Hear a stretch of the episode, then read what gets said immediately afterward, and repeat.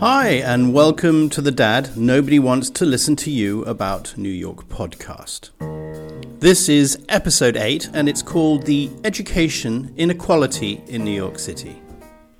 Those of you who've been following the podcast will know that nearly every episode addresses some rather large issue that is almost unique to New York City in its size and complexity. Education is certainly no difference. It's a very complicated subject, and to make it easier, I decided to do some research into the different types of education in New York and the various issues that are facing New York in the future. Right now, as I record this podcast, New York City is facing probably the worst funding crisis in the history of the education system. Mayor Adams, as you know from previous podcasts, is really very upset about the number of migrants coming into New York City. It is bizarre that it's just about the only city in the whole of the United States that requires by law that you take every migrant who comes. And it was only last week again I heard that tens of thousands of migrants are just being bussed from cities in, say, Texas and bringing them to New York where they have to be looked after. In a standoff with the federal government, Mayor Adams is basically saying that he's going to cut the funding of education in New York because he can't afford it anymore, and he's going to be looking to the federal government to make up for the shortfall. Just this past Saturday, and today is Tuesday, the 26th of September, Mayor Adams announced a 5% reduction in the funding to New York's public schools. This, in effect, would cut probably $700 million from the Department of Education's budget. And he's saying that it's all to do with the flood of asylum seekers coming into New York City. It's believed there may be three further rounds of 5% reductions, which could cut as much as $2 billion from the education budget in the future. Already, New York City is spending 14, 15 billion on education every year. This cut won't just affect the facilities in the schools, it'll also affect hiring of teachers. And the lack of teachers in the New York public school system is a major crisis as well. So, inevitably, if you cut the number of teachers, you need to increase the size of the classes. Now, as I will talk again later, class size is actually determined by a, legal mandate, but they're not going to be able to control this if they have less teachers, they're going to have to have classes with huge amounts of pupils, and this will definitely affect the quality of education for New York City kids. The migrant issue is something that is quite unique to New York and extremely concerning. This term, nearly 20,000 migrant children have entered New York City's school system. Mayor Adams, on the eve of the first day of school, gave a speech saying that the migrant crisis will destroy New York. This is very strong language, and some people are saying it's quite dystopian. But he is seriously concerned that the resources are finite in New York, and he cannot afford housing, education for all the people who are coming in.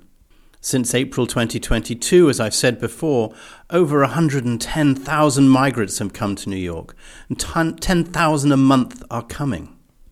One of the main problems for the schools is that the children don't all just come from one country. They don't just speak Spanish, for instance. Um, the governor of New York, Governor Hochul, said that they have individuals coming from everywhere, from Mauritania, for example. And, you know, you don't know how many teachers can actually speak Mauritanian. It's a real challenge. They come from West Africa, South and Central America. So just assuming that everyone's going to speak English or Spanish, it doesn't cover everybody and it doesn't even come close. So at a time of major budget worries, you've suddenly got to have translation services and interpretation for families that don't speak English. So, before we look into the detail, let's talk about the types of schools that exist in New York City. Probably the, the biggest and most well known is the public school system. These are schools that are free for everyone. It's not a cheap system. Despite um, the availability of private schools and charter schools and religious schools, the New York City public school system is still probably the most expensive way of educating students. It's estimated that to educate one student costs over 38,000 per year. Nearly $37 billion, one third of the city's entire budget, is devoted to education. And it projects that student funding will probably reach 41, 50,000 by 2026. Comparatively, in other states of the United States, um, they'd spend no more than 10 to 15,000 for every child. And sadly, the academic success of public schools is nothing great. Public school students have about a 50% proficiency in maths and reading. High schools' reading proficiency is about 75%, which is a little bright spot in performance. Some media blames the teachers' unions for protecting bad teachers, opposing reforms, or uh, directing money to be spent in other areas that are not really useful but benefit union coffers. In New York, the salaries and benefits of teachers alone cost $16,000 per pupil. And that's 120% more than the national average. The schools, being public schools, are responsible to the government and they have to do what the government say. They have to follow government curriculum, they have to follow legal class sizes. For instance, class size in public schools are capped at 25 pupils for kindergartens, 32 for elementary schools, um, 33 for middle schools, and 34 for high schools. Interestingly enough, public schools attract far more white pupils. 46.5% of pupils are white, and 18% are black, and 25% are Hispanic. The New York City public school system is the largest in the United States, with over a million students taught in over 1,700 schools. Within the public school system are specialized high schools such as Brooklyn Latin School or Bronx High School for Science or Brooklyn Technical High School. These selective schools are allowed and they offer the parents an alternative to the normal state system. The basis of public schools in New York is that they're free for everyone and nobody should be turned away. But these specialized high schools, in the main, can actually um, select people based on examination results and also even auditions or portfolios. The next major type of school in New York City are charter schools. These are schools that are still funded by the state but are privately run. Uh, and one of, of the criticisms that they face is that they don't need to have unionized teachers. And because they are run by themselves, they can make choices that public schools cannot normally make. Again, quite interestingly, 59% of students in charter schools are black, and only 6% are white and 31% Hispanic. Looking more deeply into this and as to why it's so different from public schools, you find out that a lot of black parents say that they're extremely concerned about education for their children, and perhaps more than the white community, they feel that their child has a greater chance to break away from the old past and get a better education and get on in life if they go to a charter school. Uh, these charter schools can sort of pick their pupils a little bit more. Uh, they allow a certain amount of flexibility in the curriculum. They can work the children much longer if they need to. They can have more rigorous academic standards. But they are open to this criticism of segregation. They can also choose to pick pupils at risk located in urban areas. This can perhaps cause more racially isolated children. In some areas, some charter schools are nearly all black, or some are nearly all white. This has led to a big debate because back in 1954, the Supreme Court declared that separate public schools for races was unconstitutional and education should be integrated for all. Catherine Lhamon is the Assistant Secretary for Civil Rights in the U.S. Department of Education, and she recently had this to say on television. I want to start by reading to you the words of Chief Justice Earl Warren in the Brown v. Board decision. He wrote, in these days, it is doubtful that any child can be reasonably expected to succeed in life if he is denied the opportunity of an education. Such an opportunity, where the state has undertaken to provide it, is a right which must be made available to all on equal terms. Catherine Lhamon, 60 years later, the majority of all school of the large school districts in America are majority non-white. Have we fulfilled that promise? We've not. We've come far, but we obviously haven't come far enough. And, you know, that's the depressing reality that I think has to light a fire under all of us. It certainly lights a fire under me and the work that I do. And we need to be uh, working to deliver on that promise. But there are so many things that are different and that are better in the 60 years since Brown was decided. My mother was 10 years old when Brown versus Board of Education was decided. She attended racially segregated schools before Brown. She attended them after Brown. It didn't change her educational experience, but it dramatically changed her life experience. And I didn't attend racially segregated schools as a result, for which I'm enormously grateful. My children don't, and I'm enormously grateful for that. And I work every day to make sure that other people's children also can uh, learn in the educational environments that the Brown Court promised for all of our children. Charter schools, as I said, are publicly funded and privately run, and they educate 13% of children across New York City. And their enrollment has steadily been climbing from, I think, roughly about 100,000 students in 2017 to just under 150,000 pupils in the last school year. But the charter schools have caused a drain on the public school system, and many parents and individuals are saying that public schools are now receiving less funding because of the growth of the charter school system they also have an inherent advantage to the public school system because they don't have to be quite so transparent over their financial and their selections. Uh, they don't have to take so many students with disabilities, for instance, and they can take an approach against discipline and suspensions of unruly pupils that public schools cannot do. They're also allowed to hold back students who are not making good grades. But obviously, parents prefer the education being provided by charter schools. But as a result, uh, and because of the concern to the public school system, the New York State Senate actually passed a cap on the number of new charter schools that can be created. It seems so ironic that schools that clearly favor black and Latino people and offer a better level of education in maths and reading and outperforming the public system should now somehow be penalized for that. Charters seem to have quite a good business model. They receive much less per pupil funding than the district public schools and rely to a certain extent on private donors. And I think one of them, a billionaire, uh, Mackenzie Scott, recently gave more than $14 million to two local networks. But in spite of that, no new charter license has been issued by the state legislature since 2019. Governor Hochul has mentioned that she might like to raise that cap again, but so far nothing has happened.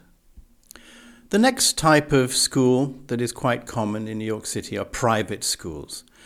Now, private schools are obviously very expensive, and they are attracting the parents from more affluent backgrounds. Many of the private schools in New York City have tuition costs in the $60,000 per year range. Parents will consider sending their children to schools like that because they either went to them themselves or perhaps location or the particular type of tuition, the guaranteed sort of average SAT scores that they offer, class size, and perhaps less violence or trouble. And of quite importance to many parents is that private schools can exclude whoever they like. They can have whatever application and entrance requirements that they de- deem fit. Uh, they can exclude disruptive kids. Um, they don't have to take kids from troubled homes. They don't have to worry about kids who can't afford books. Um, they probably will choose kids who come from parents who have a great incentive to have good educated children. Many of the kids are not suffering from behavioral problems. They can exclude children who are uh, educationally unable to keep up or with learning disabilities. But probably, like my education in the United Kingdom, which was very private as well, um, it's a social status thing because if you send your child to a certain school, and a famous school, it's something that will probably stand him in good stead to get into a very good university one day. And it's most definitely part of the social scene for the small minority of people who can afford it. When I was in New York the other day, I spoke to a couple of my friends, and they just told me the immense sacrifice that they as parents make in order to be able to afford the fees to send their daughter to a private school. Yes, it's true. In order to be able to pay fifty to sixty thousand dollars a year, you need to be earning at least one hundred and fifty thousand dollars a year just for the education of a child. So, a family that can afford to send one or two children must be earning nearly a million dollars a year to be able to do that. But the people I spoke to were very concerned about the public school system. Um, they feel that the private school is safer. There's no fighting. There's a, a more rigorous curriculum. And of course, if you are wanting to educate your child in a particular religious persuasion, then private schools are also the way to go. The religious schools are another aspect of the education system, and they're a slightly more complicated system because they're not as expensive generally as private schools, um, but they will attend uh, people who are of the Jewish faith or maybe the Islamic faith. But these schools are not without criticism either. Um, the, for instance, the Hasidic schools uh, are actually attracting a large amount of Jewish people, um, but they're being criticized for not teaching academic subjects properly. And in fact, they have the lowest standardized test scores in the state of New York. There is a lot of criticism about the way teaching is conducted in Hasidic schools, such as violence on the pupils if they don't do what they're told. And I think that they've been funded probably by the state agencies as well, over $1 billion in the last four years. So they're growing and they're quite important in the educational scene. There are like nearly 160 Hasidic schools now. These schools teach Jewish law and tradition, but are criticized for perhaps cutting off the children from the more secular world and not really concentrating any study on maths and English or science and history. They teach their lessons quite often in Yiddish. There are also a small amount of Muslim schools, although 99% of Muslim kids go to the public school system still. But the Muslim schools are growing uh, all the time because the parents fear the things that their children will be exposed to in the public school system, such as sex or drugs, the prayer that they don't agree with. But I think also the Muslims want their children to grow up with uh, a Muslim identity, with Muslim ideas, and be part of Muslim groups in order to keep going the traditions of their faith. Again, perhaps more worrying and going to the discrimination debate is that Islamic schools can censor LGBTQ plus themes.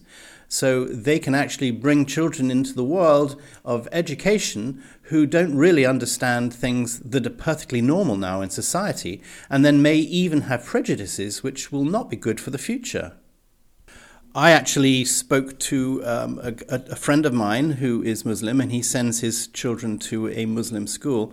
And he was even actually slightly concerned that the children don't receive any form of sex education in the school at all. It's perfectly normal in most schools in England or Germany, for instance, where I live now, for children to receive sex education at school at a certain age, but not in these Islamic schools. It's designed in such a way that if kids want to learn about this sort of thing, they have to ask their mother. But what fascinated me most in my research is that a lot of African American parents are taking their children out of the public school system and sending them into the private school system. Many affluent African American parents are taking children's education extremely seriously.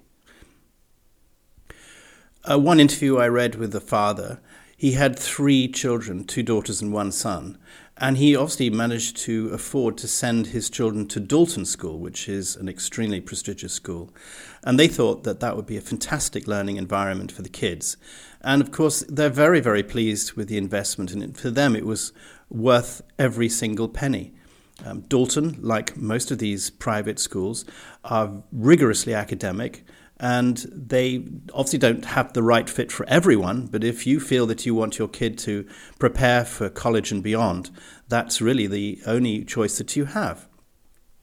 The tuition fees, yes, uh, crippling, fifty to sixty thousand per child, and the parents will make every sacrifice they can in order to be able to afford that.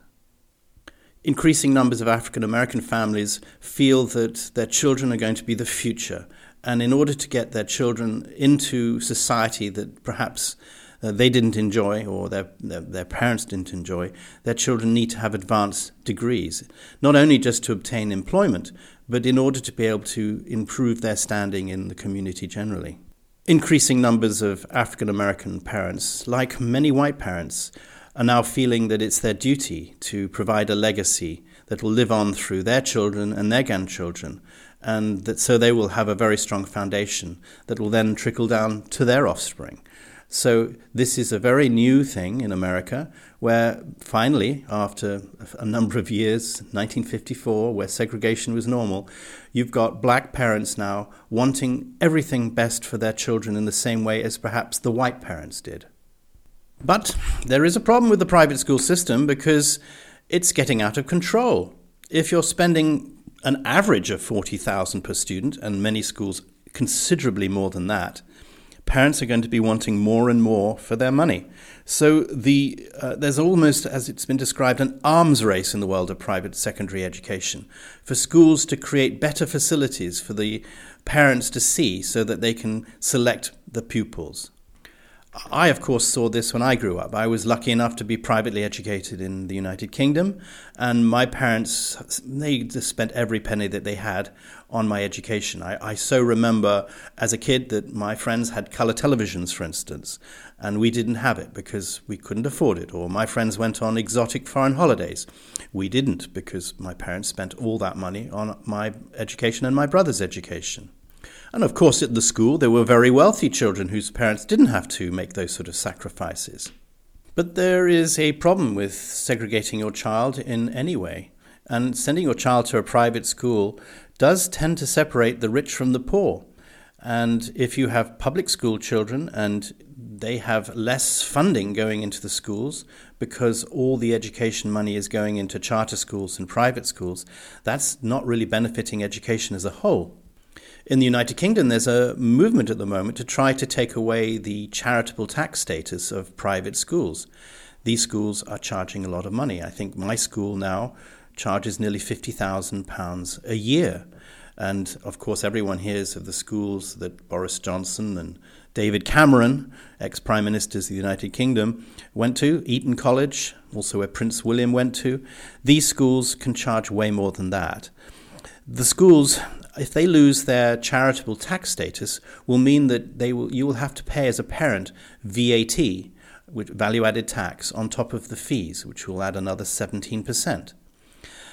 I think many people feel the parents won't care because what's going to happen inevitably is the schools will just increase the fees by the amount of VAT that has to be paid. But the wider debate is, of course, why are private institutions that are clearly profit based able to get tax breaks at the moment. This has been going on for years and it's still going on now. It's just a question of whether the next government decides to do something. Similar things are happening in New York as well. You most definitely can get tax breaks for private education, and many people might see that as extremely unfair. But there is a system called a 529 savings account for tuition that offers probably at least 30,000 at a tax break. It's something that many rich parents can do. Uh, it's, it's, an, it's, a, it's a policy where you can put in, say, $200,000 at the birth of your child. It uh, accrues interest, maybe 6% annually. And in the end, if you take a certain amount of money from that every year to pay for the education, you're saving all that tax on your interest payments if you do it right at the end of the uh, elementary school period, you should have enough money to fund the extremely expensive university system. But that's another podcast. These so called Coverdells um, are a system that really does influence the ability for the rich to be able to send their children to private schools. So that might be considered to be less than fair. Without doubt, the education of our children is probably one of the most important things that we can ever do for our children. But the problem is where you have a society that education is split into those who can afford private education, those who can afford to send their children to religious schools, those who are selected to go to charter schools, or the rest who end up in the public school system, you have a segregated society that just keeps going on. Mayor Adams again announced recently something he called Breaking Bread and Building Bonds, which was a citywide initiative to combat the rise in hate crimes and inter-community fighting. It's supposed to foster a mutual understanding between New York's diverse neighborhoods. And he called hate a virus, which of course it is. But it's very, very hard to break this vicious cycle if you're segregating children at such an early stage, and many children will not get to meet the people that they should be breaking bread with. Again, I can speak from my own personal experience growing up in the English public school system. When I was there with these high fees, most of the kids there were, were coming from very, very similar backgrounds, from very similar white backgrounds. And it was very difficult for kids to have any experience of the rest of society. So you end up leaving school with a very slurred, slanted opinion of the rest of the communities in society and a certain arrogance that you are better than everybody else. The proponents for private school education, and I am certainly one, I like private school education, but you have to recognize that it does create a certain elitist sense in children. And of course, they, they grow into adults who believe that they are better than everybody else to a certain extent, and they can often get access to better jobs and better things that people who didn't go to such schools cannot. In my case, without any doubt, had I not gone to a private school, I certainly wouldn't have been able to have some of the job opportunities that I've had. I still remember so well sitting in an interview many years ago and in the interview, the guy who was the managing director of the company, he looked at my resume and he saw that I went to Malvern College, which is a very prestigious private school in Worcestershire in England. And he said, Oh, I send my child to Worcestershire, to, to Malvern College in Worcestershire. That's really interesting. And of course, we had an instant bond. And perhaps I would like to say it was due to my skills and expertise, but perhaps also it was due to a certain amount of nepotism he said, Oh, okay, I'd love to have you on board. I sent both of my older children to private schools. Uh, my son, he did extremely well, and he ended up going into Brighton College, which now is being recognized in England as probably the best academic private school in the United Kingdom. My two daughters in Germany, they go to a semi private school. Uh, it's a different system, but it's probably more like the charter system. So, in effect, in America, since the Brown versus Board decision, New York City's public schools are still very racially segregated 41% Latino, 24% black, 17% Asian, 15% white. Over 8 in 10 black students and over 7 in 10 Latino students attend a school where more than 90% of their classmates are students of color. 34% of white students are enrolled in a school that is over half white. New York relies on this academic screening for admission more than any other place in the United States of America. But with Mayor Adams talking about reducing the funding to the public school system, it's going to get worse. More and more parents are going to realize that they don't want their children to attend public schools if they can possibly afford it and send them to charter schools. And hence the pressure on New York City and also the governor of New York to try to lift the cap on the amount of charter schools that are allowed. But as I mentioned earlier, more and more affluent black parents and, and Latino parents are looking to try to afford any way they can, maybe through debt or through borrowing from family and friends um, to send their children to private schools. So, since Brown versus Board, New York City has supported the idea of racial and socio-economic integration in schools, but really has displayed little willingness in practice to foster integration. So, maybe, as I try to do in all my previous podcasts, I offer my potential feeling of what could be done to improve the situation. And I would say that the best thing that you could do in New York City, a city that is so diverse and historically has been so, is to really make some action to create a school system that serves all students. It's crazy that my parents had to spend nearly every penny they earned to send their children to school. It's crazy that my friends in New York who are sending their children or have sent their children to private schools have had to do the same. It's completely insane that in a country that needs to come together like no time before, You're having a separate education system that segregates children and means that they never ever get a proper understanding of people from different racial or socio-economic backgrounds. I'm not making a judgment as to why you would send your child to a public school, a charter school, a religious school, or a, a private school. I fully understand the, the reasons for it all. But surely we as human beings need to look at this and try to create a system, an education system that is fit for everyone, so people don't have to make these choices anymore. And just one final thought, and I'm just offering this. This is not my thought, this is something that I read about. And it's about being white in the United States of America, being white in New York. It's kind of having a universal coupon for everything, a coupon that allows your house to be appraised for more than your black neighbors, a coupon that guarantees, for instance, that your traffic stop will end well, but also a coupon that makes your free public school diploma just as valuable as that as a white person as a black kid whose parents had to th- spend thousands of dollars to send their kid to private education. So I've read that many white people obviously are benefiting from a system because it's advantageous to them and it's not advantageous to black people. Is that really right?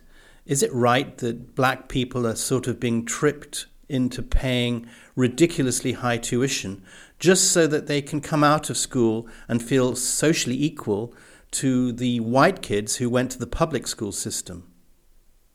It's a kind of myth that everything bad just happens in the public school system. Private school kids also sell and take drugs, just like public school kids. And both of these kids wear uniforms, although perhaps public school uniforms might be cheaper. Private school kids go on all sorts of fancy class trips. Private schools can be breeding grounds for liberal racists as well. But there's racism in public schools, and there's almost a proactive use of racist thought in public schools. I believe that in public schools, the Black Lives Matter movement has a tremendous influence on the curriculum of school students. Public school students will be exposed to probably more racially diverse teaching than in other forms of education. So, whether you're black, white, Hispanic, Asian, whatever, these schools are not healthy the way they're being organized at the moment and something needs to be done to finally bring them together as was hoped for in 1954. In May the 17th, 1954, the judge, the Chief Justice Warren, said, In the field of public education, the doctrine of separate but equal has no place, as segregated schools are inherently unequal. And as a result, the court ruled that the plaintiffs were being deprived of the equal protection of the laws guaranteed by the 14th Amendment. This inequality of education in New York City continues, though, to this day.